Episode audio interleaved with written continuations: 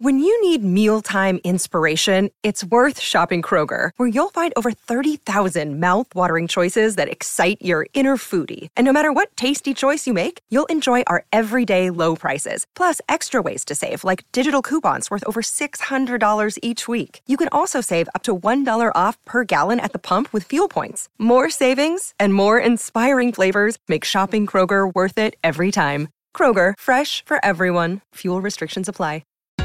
Hello, and welcome to the Runaround League Podcast. I'm your host, former N F L scout, Tyler Munger. In today's episode, we'll take a look back at the conference championship games, a pair of great games to set up the Super Bowl. I'll talk about this week's Senior Bowl and talk about some guys I want to see perform and see what they do throughout the week and in this upcoming game on Saturday. Also, my take on the Commanders' name. A lot to cover, so here we go. So looking back at those conference championship games, the Bengals and Chiefs, that was a great game. Um, obviously, the Chiefs, all the momentum was killed that last play of the first half where they decided to um, go for a touchdown. I said go for a field goal, um, missing Tyreek Hill. Well, he actually hit Tyreek Hill, but then he was able to, he got tackled before getting to the line. Time expired. I mean, I, I see the Chiefs' logic there. Um, they're trying to go up twenty-eight ten, kind of go for the kill shot before the half. Um, and they get the ball back in the th- uh, third quarter first. So um, obviously it didn't work out. I think that obviously was a turning point in that game, gave the Bengals confidence. They scored in the previous possession. Um, on a Samaje Peete Ryan touchdown, uh, former Washington player. So um, good to see him making a play for the Bengals. But, um, you know, overall, it was a that was really the turning point. The Bengals went uh, forced the Chiefs to go three and out, and the Bengals had a proceeding three and out themselves, but eventually they got some offense going. Uh, the Chiefs finally did a good job of uh, slowing Jamar Chase down the best they could, the way Jamar terrorized him in the Week seventeen matchup with two hundred sixty-six yards, eleven catches, and three touchdhdowns. Um, I think he had six catches, fifty-four yards, and a touchdown this week. But so uh, still a good game, but, but definitely not as you know good as the first matchup. But obviously the key on him, but Tee Higgins stepped up for Joe Burrow and the Bengals. He had over one hundred yards. He's another really good receiver in this league. Um, he is a ascending probably number one receiver on any other team. Um, but obviously with Jamar there, he's the number two there. Tyler Boyd made some plays on third downs. Joe Burrow looked for his way. Ty- uh, Tyler Boyd's one of the best slot receivers in the N F L. So, so that offense is loaded. Joe Mixon had a nice game as well.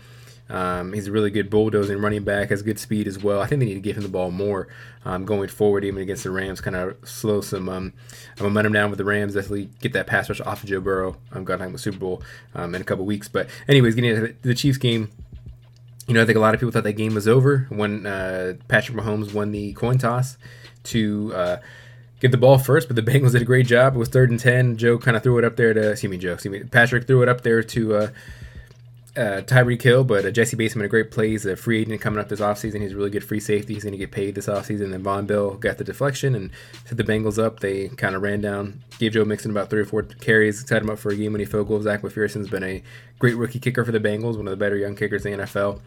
Um, been clutch all year, so the Bengals are going to Super Bowl for the first time in, I think, the eighties. So, um, it shows what a great, great turnaround that team has had in two years. You know, they won two games only th- two in twenty nineteen.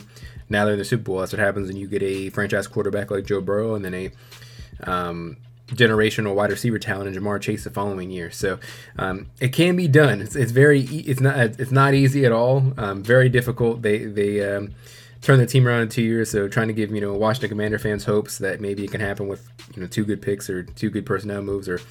Um, obviously takes more than two. The Bengals did a really good job on that defense as well, signing guys like D J Reader, Larry Ogunjobi, Von Bell, uh, Mike Hilton, Cheeto Awuzie. So they did, and they had some good draft picks as well. The linebackers, Logan Wilson, um, and guys like that. So um, they did a really good job building that team, and you know, now they're in the Super Bowl. They're playing for a championship opportunity in two weeks. So that was a great game, and I'm pulling for them. I, I really, you know, Jamar Chase has been one of my favorite guys to watch, even going back to his.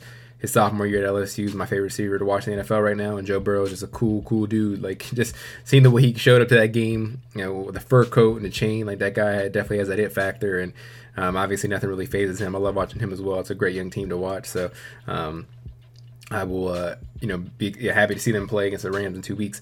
I think at the Rams and Niners is another, you know, solid game. The Niners are up seventeen to seven, and the Rams. You know, we were able to come back on the, you know, the arm of Matthew Stafford. That's the reason they traded all those packs, picks for him last year. He's proven to be what they needed. Obviously, he's a huge step up from Jared Goff. And they did a good job. I mean, Cam Akers is back and healthy. Odell Beckham had a great game, one hundred yards, his first one hundred-yard game, I think, in thirty-three games. Um, and I, I've always been a good, you know, big fan of Odell, especially after he left the Giants. Not so much when he was with the Giants, but um, when he was with the Browns, something was off, and just it didn't work with him and Baker. And I never thought it was a talent issue. Odell still is one of the more talented receivers in the N F L. He's twenty-nine years old. Um, he's a free agent this offseason as well. I'm sure the Rams will try to bring him back, but they also have Robert Woods and Cooper Kupp and Van Jefferson, so and limited cap space. So we'll see what happens there. But you know, obviously Cooper Kupp has been an amazing receiver, had the best season of the, uh, best season of the year of his career, and obviously the best season of any receiver in the N F L this year, having the Triple Crown, leading the N F L with receptions, receiving yards, and touchdowns. So he was clutch as usual, but then Odell was doing a good job trying to um, distract attention away from him. Um, and again, he showed his clutch ability, and Odell still definitely has a lot in the tank. Um, losing Tyler Higbee was a little bit of a you know loss for the Rams. They're going to need him back in the Super Bowl. The offensive line held out well. The defense played well. Um, Jalen Ramsey did well for the most part. Um, obviously, Aaron Donald's a beast. Von Miller.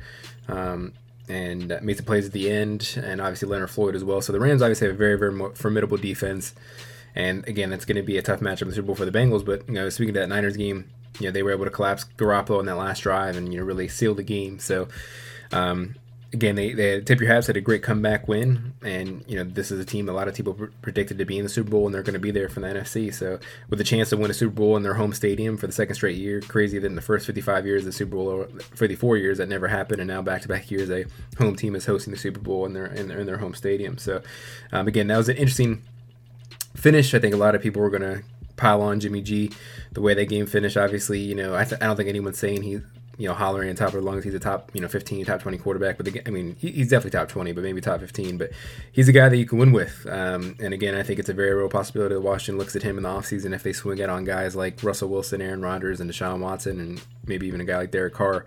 But, you know, Jimmy definitely could be in the plans to be the first starting quarterback for the Washington Commanders. So um, I think that if the high price high price tag isn't too much, I think it's something that definitely can look into, maybe a second and a fourth or something along those lines. But um, obviously his days in San Francisco are over. Uh, Trey Lance is taking over for Kyle Shanahan in that 49ers organization starting next year, and Jimmy G will be starting somewhere else. Um, I'm now looking at the Senior Bowl. Um, recording this on Thursday. There's been a couple good days of practice from what I've seen. Um, I think there's it was a, a very rainy day in practice yesterday.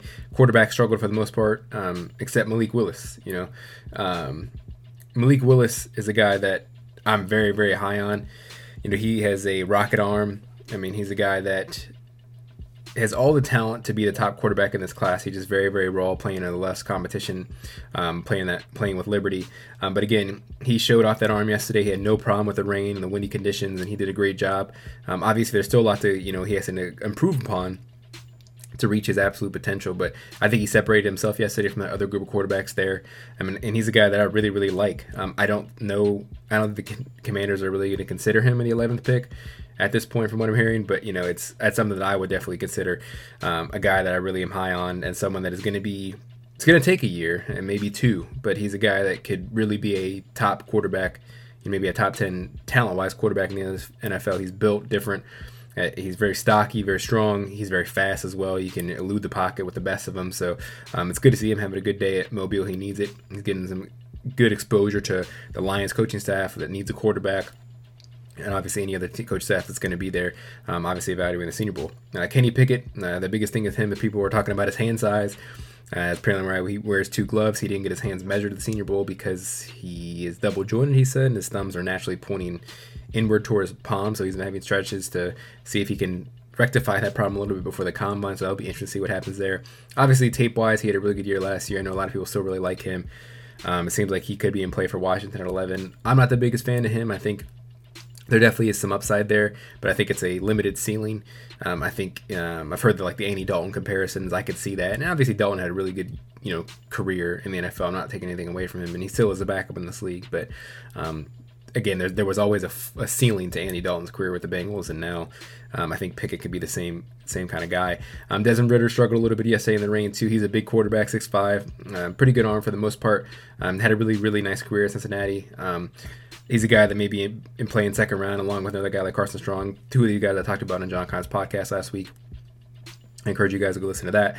But Carson Strong is another guy the team seems like they would be interested in the second round between Strong and Ridder. Strong is a guy that has a, probably the second strongest arm in this class, or maybe third. Him and him and um, Matt Corral probably right behind Malik, Malik Willis with their arm strength. Um, Strong's not very mobile, though, um, so that's something that really Rivera usually looks for for as a mobile quarterback. Strong's had a lot of knee problems throughout his high school and college career. Um, Sam Howell's been, been been okay for the most part. It seems like at the Senior Bowl, he had a really you know down year last year. He had a great year sophomore year, but that was when he had De'Ami Brown and Daz Newsome, Michael Carter, um, and all those guys um, Uh, and his offense at his disposal. So he struggled this past year, had to carry more of the load, um, and he I think he's still more of a second round prospect, but we'll see if he gets pushed up the first round. Billy Zappi is another guy from Western Kentucky that people uh, could think maybe a sleeper. He may be like a third or fourth round guy.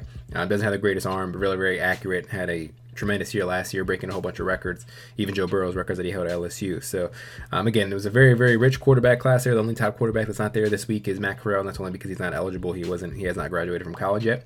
Um, but the other guys are all seniors or at least completed their degree. So, um, again, I think it's no surprise to me, at least, that Malik Willis kind of distancing himself, because I think he's the most talented quarterback in this class, and a team is really going to, if they're patient with him and, you know, build around him, uh, build around his strengths, um, give him some weapons to throw to, he can be someone that can you know, really bear fruit in a couple of years. Some other guys uh, spoke out to me, uh, Logan Hall, Houston defensive tackle. He's been demol- demolishing offensive line, interior offensive lineman, big six five, two eighty guy from Houston. Um, Probably more of a second-round pick, but he's a guy that has a nice week so far. Trey McBride, tight end from Colorado State. He's probably going to be the number one tight end come April. Um, very good hands. Uh, he was a basketball uh, player in high school. Um, doesn't seem like the biggest – I don't see him as the most explosive athlete, but he's a guy that's going to catch the ball every time you throw it to him. Very sure-handed. Um, can get down the field for the most part, but not going to really make too many plays um, down the field. But again, Trey McBride is a guy that more than likely will be a, maybe a late first, second-round pick in uh, come April. Then you have Zion Johnson, Boston College guard. He had a really nice career at Boston College. He's got, I think, in the second or third round. He's also taking some reps at center. Um, but he's a guy that maybe this team looks at if um, Sheriff does move on, which I think a lot of people are expecting the case to happen. Um, then you have Cincinnati cornerback Kobe Bryant, uh, six one, one ninety-eight. Uh, he's a five-year player. Uh, he had thirty-four tackles last year, three interceptions, uh, two forced fumbles, ten interceptions total in his career. He's a guy that had a really, really uh, productive career at Cincinnati. I think he's going to be a guy that... Uh, I think that she's going to be, he could be probably a second, obviously a second round pick, but he's a guy that I like as well. Um, he's, I think is going to have a really nice career in the N F L. Um, then you have Brian Robinson Junior, the Alabama running back. I think a lot of people saw what he did against Cincinnati in that college football uh, semifinal. He had two hundred yards that game. He's a guy that waited his turn a lot at Alabama. He was a local kid from, I think, Tuscaloosa. Um, and he's a guy that was there all five years, waited out behind, you know, other other backs that were ahead of him, and where did his turn? He had a really nice year, senior year, and he could be another guy, a late day two pick, someone that you know can uh, eventually probably be a starter for you. You didn't have too many carries at Alabama until this last year, so he's another productive player.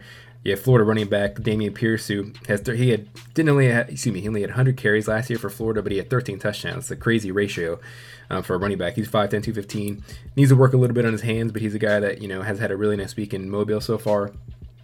Another tight end is Coastal, Coastal Carolina tight end Isaiah Likely. He's six four, two forty. Um, I want to see him. He seems like he's done pretty well against better competition. Obviously, playing at Coastal, he's not going to have you know the biggest opponents going up every week. But he had fifty-nine catches, nine twelve yards, good for a fifteen point five yard average and twelve touchdowns. Um, he's really good hands. He's a really good yak guy. You know, yards after the catch for a tight end. Um, so I'm excited to see what he does going forward um, in the league. I think he could be you know a second or third round pick as well. And then lastly, two receivers that I'm keeping an eye on. You have uh, Virginia Tech wide receiver Trey Turner. He's a guy that I watch a lot of uh, football as, being a Virginia Tech football fan, but he's six two, one eighty-seven. Um, he had was played by inconsistent quarterback play his whole four-year career at Virginia Tech. Um, he had forty catches, six seventy-five yards, good for sixteen point nine yard average, three touchdowns last year at Tech, and that was with a guy like Braxton Burmeister throwing to him and Connor Burlick, who are not very good quarterbacks. Um, so I think Trey's going to have a better pro career than a college career just because he's going to actually have a competent quarterback.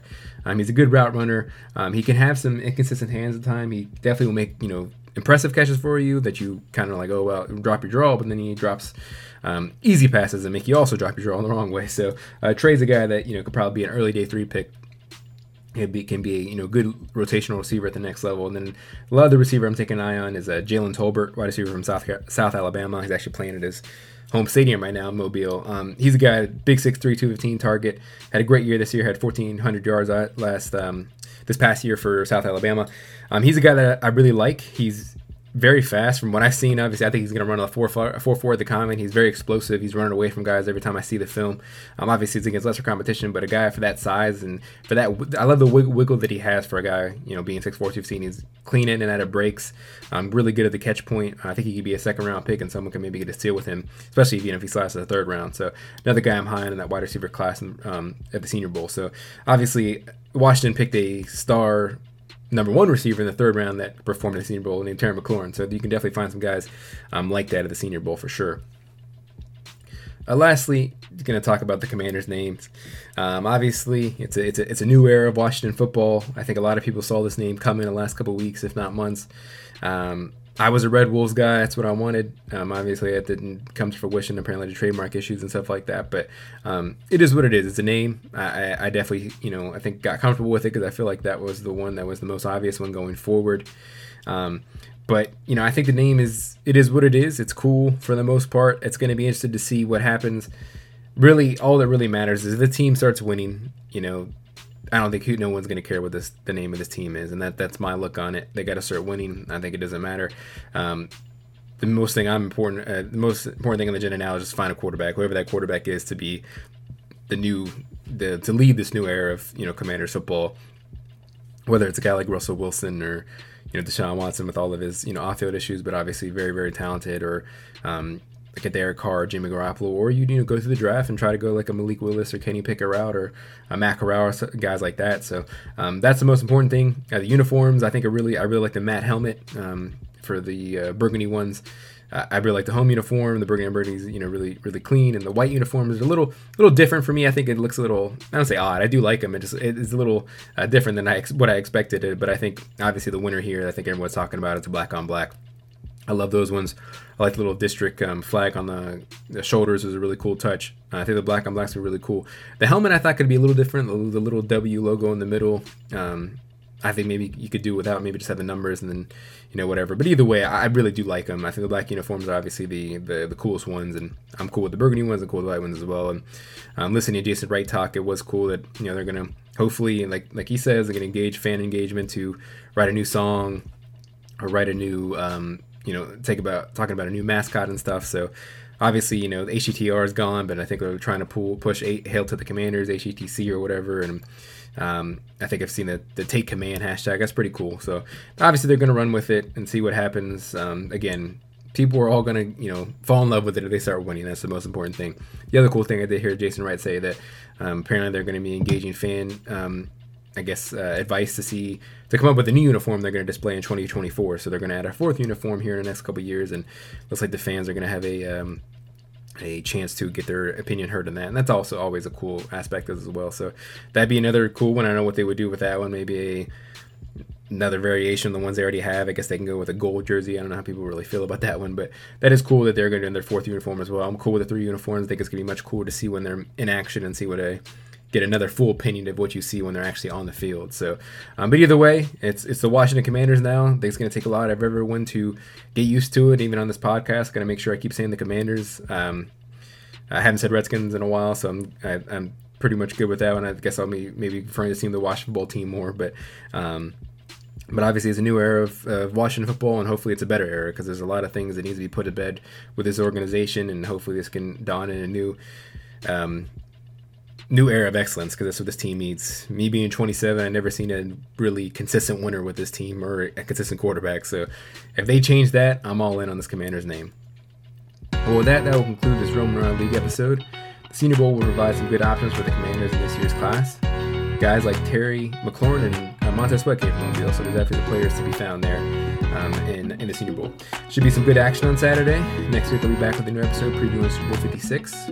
You can follow me on Twitter at N F L Scout twenty-one and Instagram at Runaround underscore pod. Thanks for listening. Please rate and subscribe. This is your host, Tyler Roman, signing off. See you next time.